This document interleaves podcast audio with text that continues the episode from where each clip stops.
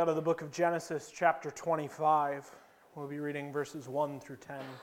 So if you'd please meet me in Genesis chapter 25.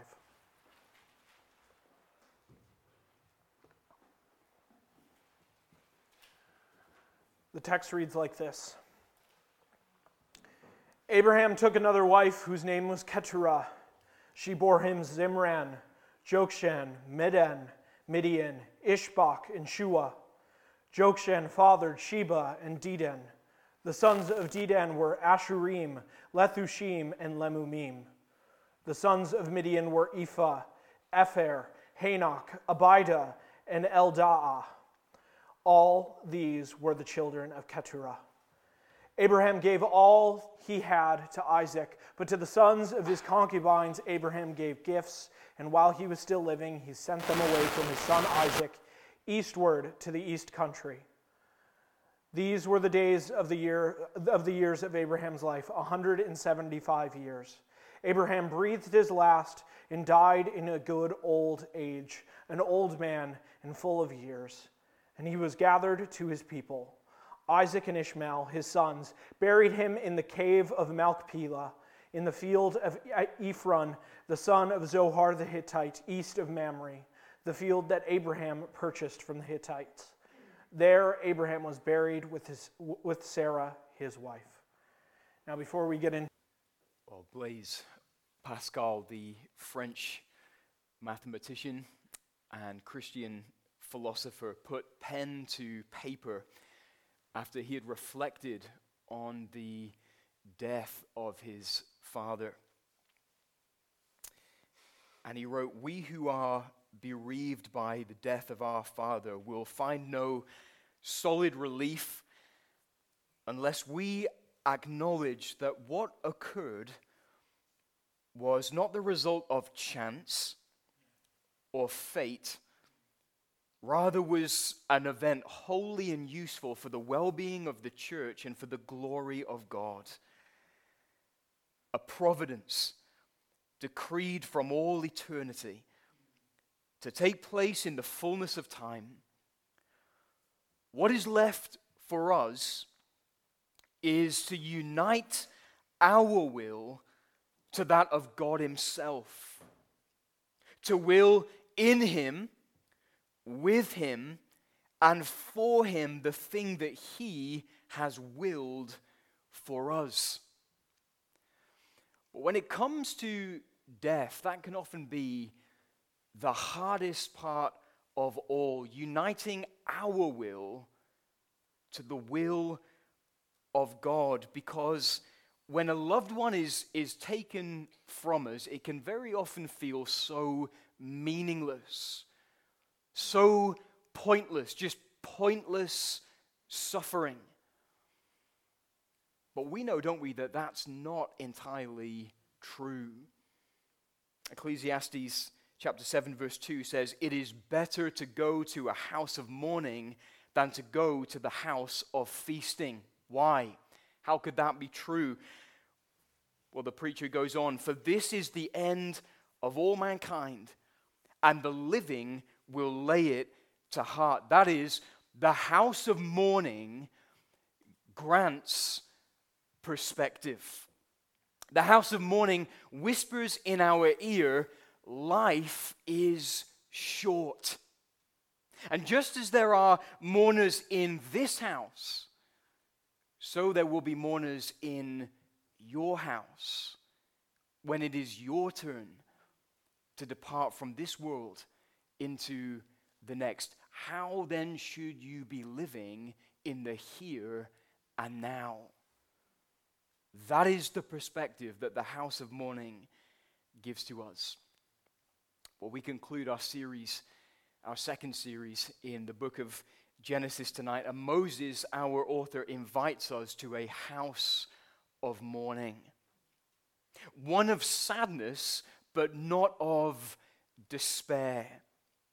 Because what we're going to see is that Abraham died in shalom.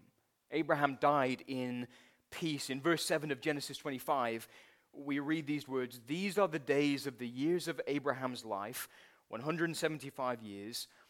Abraham breathed his last and died in a good old age, an old man full of years, and was gathered to his people.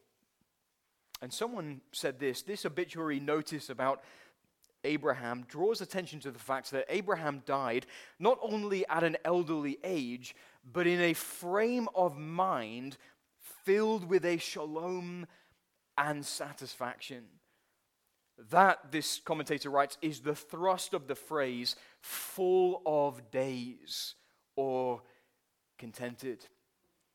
And so, what we're going to do tonight is really survey the last 100 years of Abraham's life. It's not going to take us 100 years uh, to do it, but we're going to look from the moment of his call in Genesis chapter 12 at the age of 75 to the moment of his death here at the age of 175. And we are, we're going to pull from the verses that Michael read and the last 15 chapters that we've been looking at as well as a church to answer this question where did Abraham's shalom come from?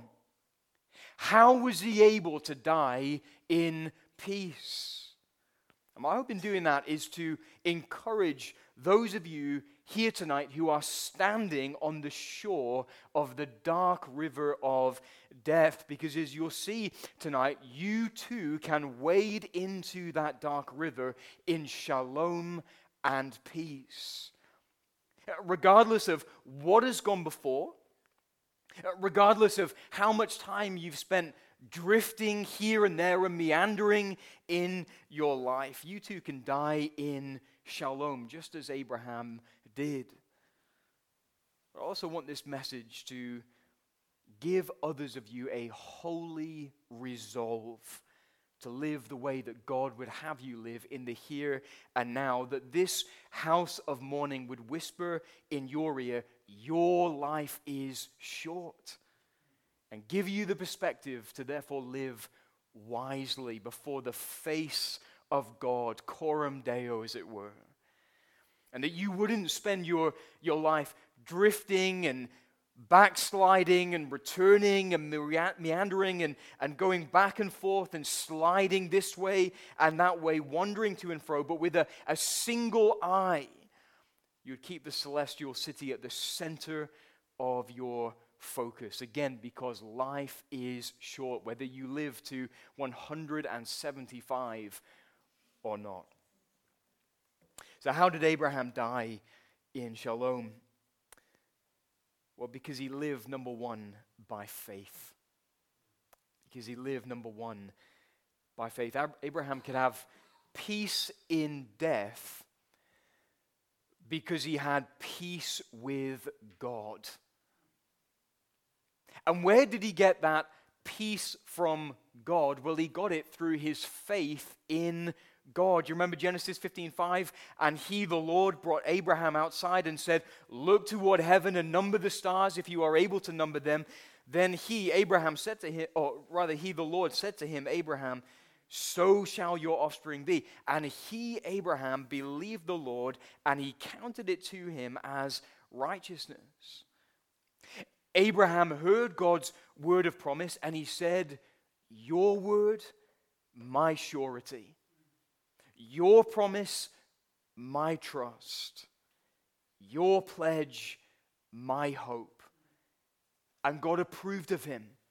And God justified Abraham. He declared him righteous in his sight despite his sin because of his grace. And through that faith, Abraham had peace with God. And that's how Abraham could die in peace.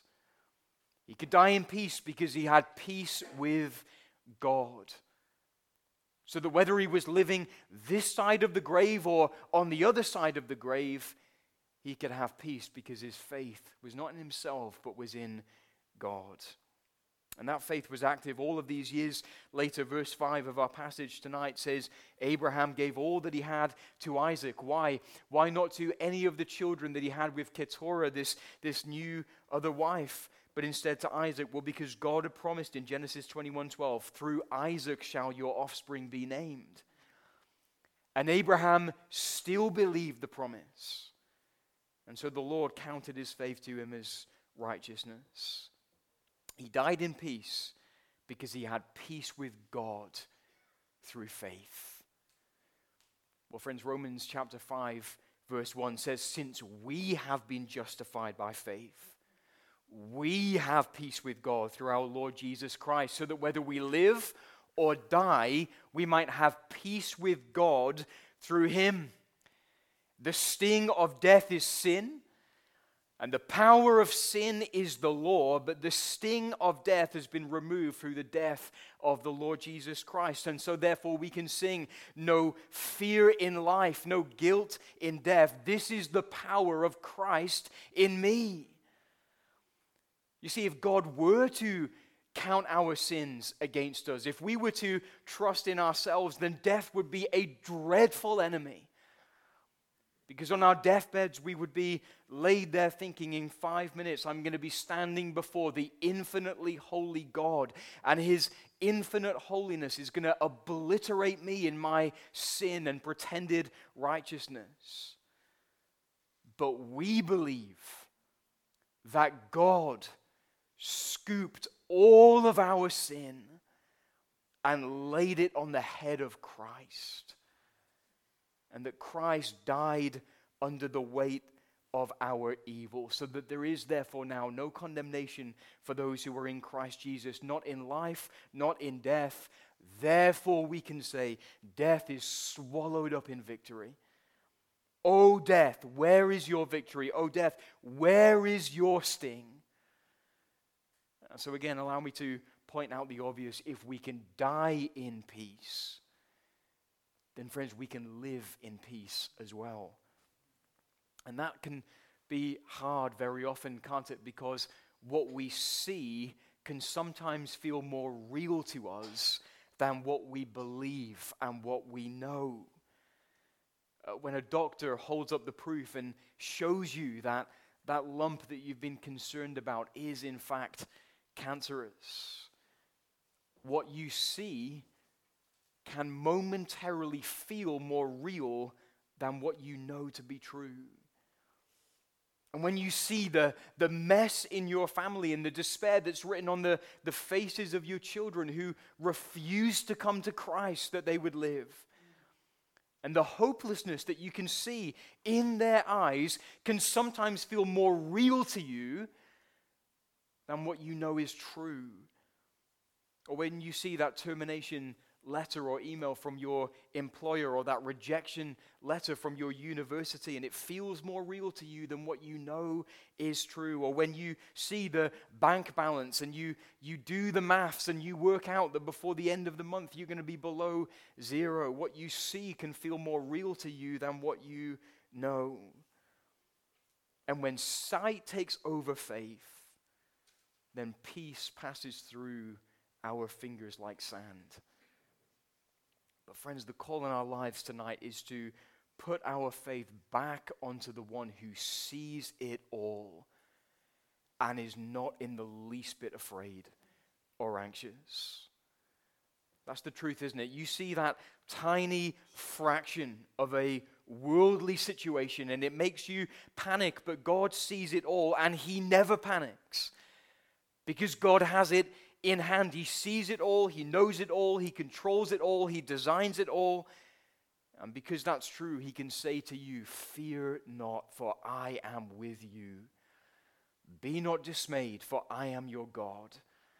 I will help you. I will strengthen you. I will uphold you with my righteous right hand. And when you put your trust back onto Him, you can have peace like a river because your faith is not in yourself, but it is in your God. And when you say, Lord, your word my surety, your promise my trust, your pledge my hope, you can live and die in peace. Abraham died in shalom. How? Well, because he lived by faith. But second, he lived in obedience. Abraham died in shalom in part because he lived in obedience. Now, you know as well as I do that that sentence needs to be qualified, doesn't it? A few times over. Abraham disobeyed in some dreadful ways.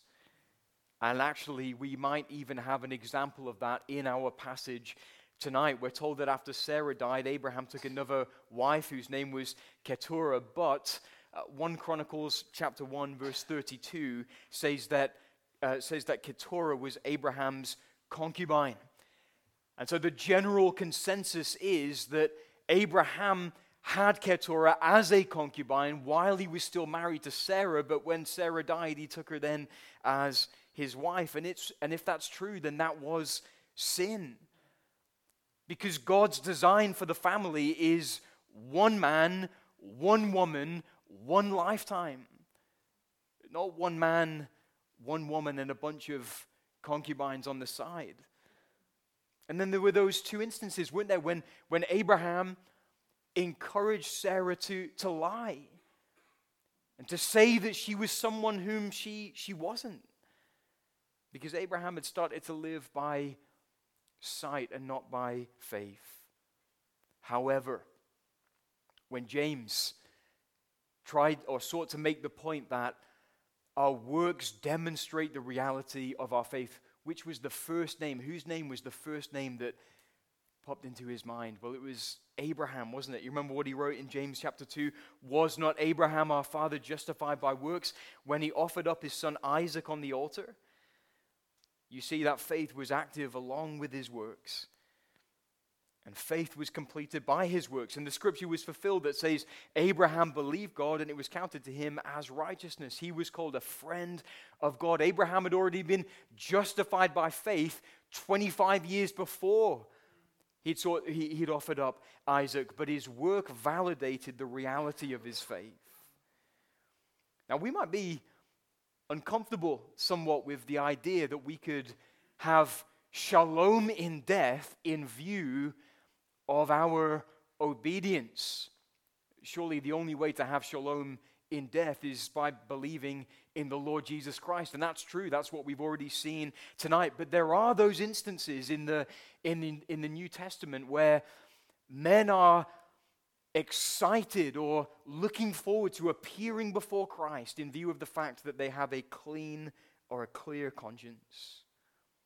Remember, Paul spoke of his impending death to Timothy, and he said, I am already being poured out as a drink offering, and the time of my departure has come. I have fought the good fight, I've finished the race, I've kept the faith. Henceforth, there is laid up for me the crown of righteousness, which the Lord, the righteous judge, will award to me on that day, and not only to me, but also to all who have loved his appearing. And so then the question is how can we be more obedient as we anticipate our own deaths?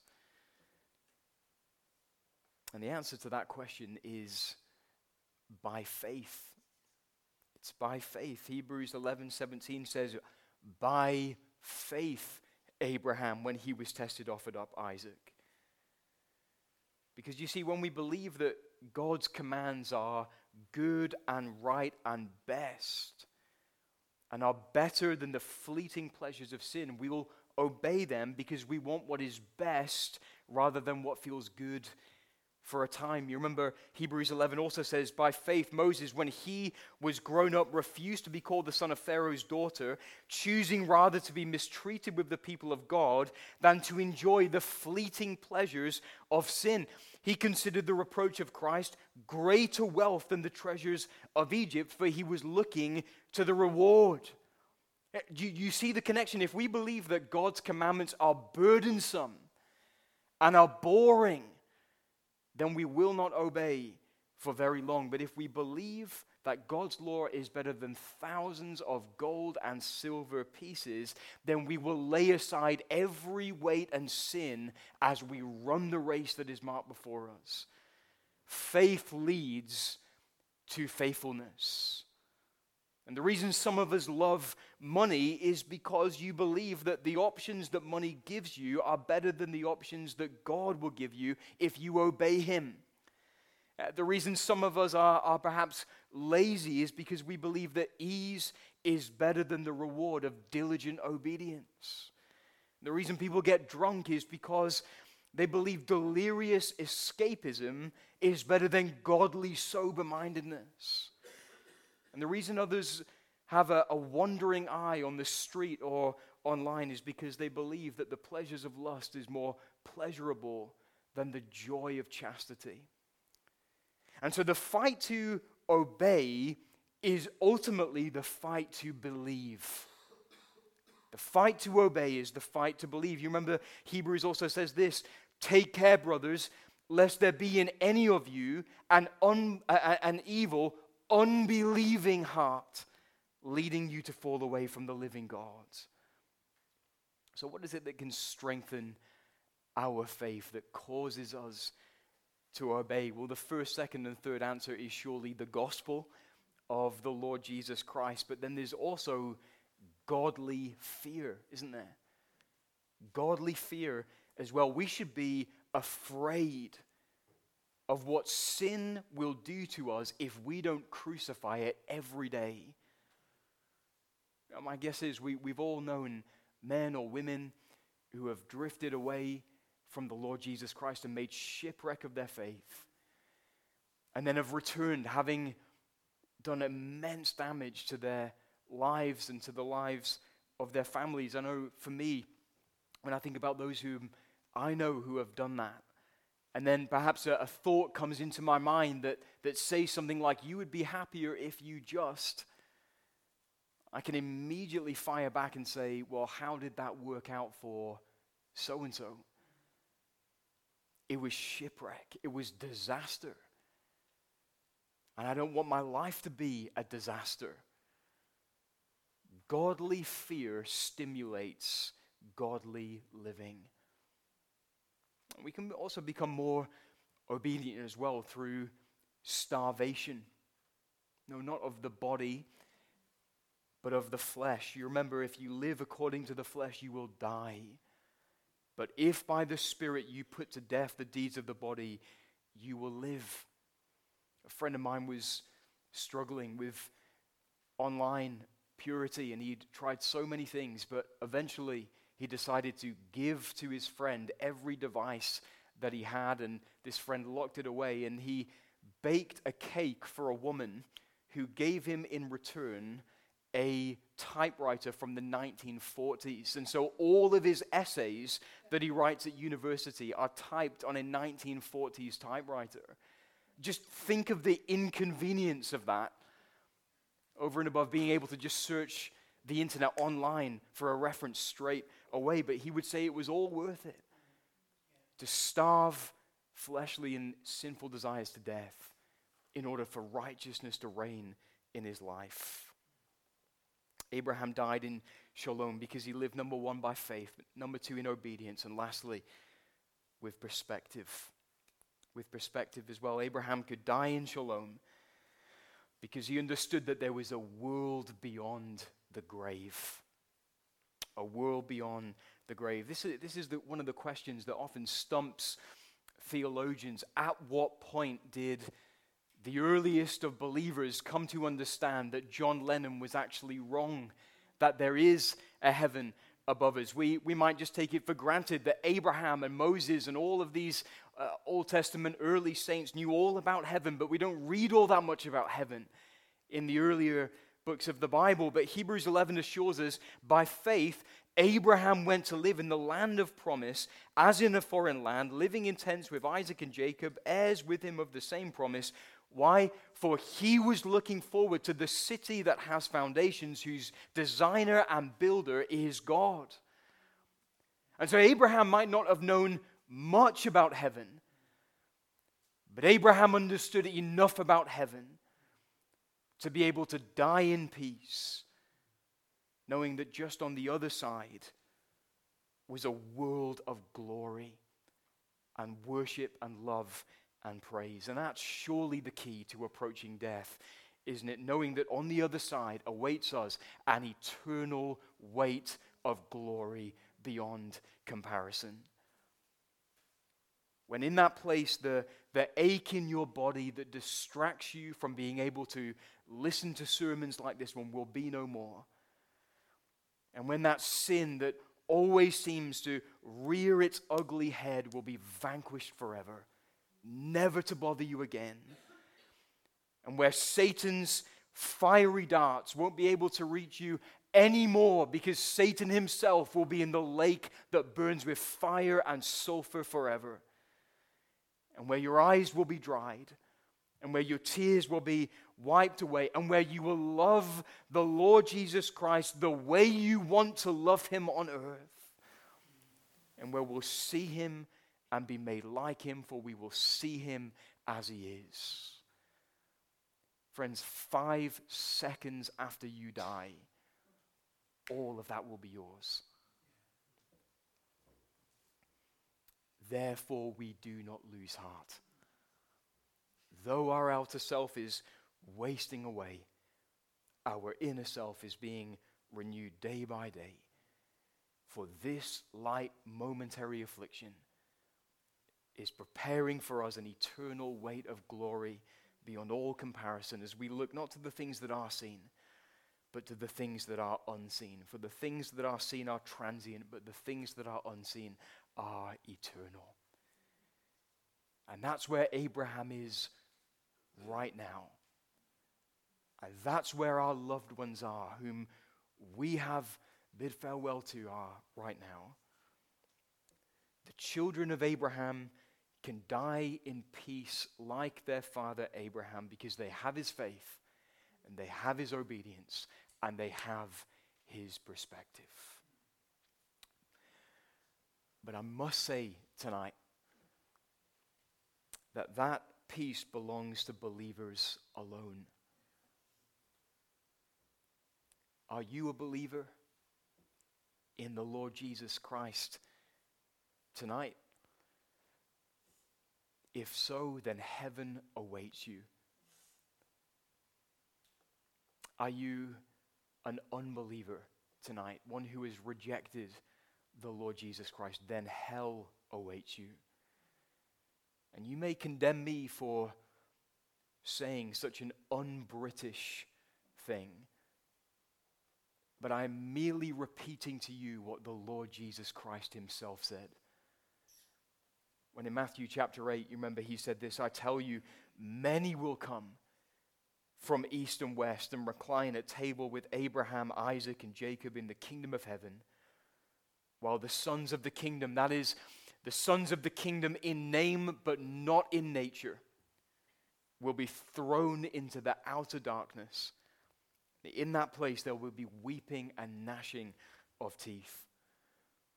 And I want you to listen to the way that one preacher expounded on those verses when he said they are to be cast out. They are not said to go, but when they come to heaven's gates, they are to be cast out. As soon as hypocrites arrive at the gates of heaven, justice will say, There he comes. There he comes. He spurned the father's prayers and mocked a mother's tears. He has forced his way downward against all the advantages mercy has supplied, and now there he comes. Gabriel, take the man. The angel binding you hand and foot holds you one single moment over, over the mouth of the chasm. He bids you look down, down, down. There is no bottom, and you hear coming up from the abyss sullen moans and hollow groans and screams of tortured spirits. And you quiver, your bones melt like wax, and your marrow quakes within you. Where is your might now? And where your boasting and bragging? You shriek and cry, you, you beg for mercy, but the angel, with one tremendous grasp, seizes you fast and then hurls you down with the cry, Away, away. And down you go to the pit that is bottomless and roll forever downward, downward, downward never to find a resting place for the soles of your feet, you shall be cast out. It is shalom or outer darkness. It is blessing or cursing. It is life or death. Which will it be for you? If shalom, if blessing, if, if life, then fall at your face at the cross of Christ and lean your entire soul on His merits, on His work, on his suffering, on his death, and have your sins forgiven. And heaven will be open before you, hell will be shut behind you, and you will be free to sing the God of Abraham praise, who reigns enthroned above, ancient of everlasting days, and God of love. Jehovah, great I am, by earth and heaven confessed, I bow and bless the sacred name, forever blessed. Amen. Amen. Amen. Well, why don't we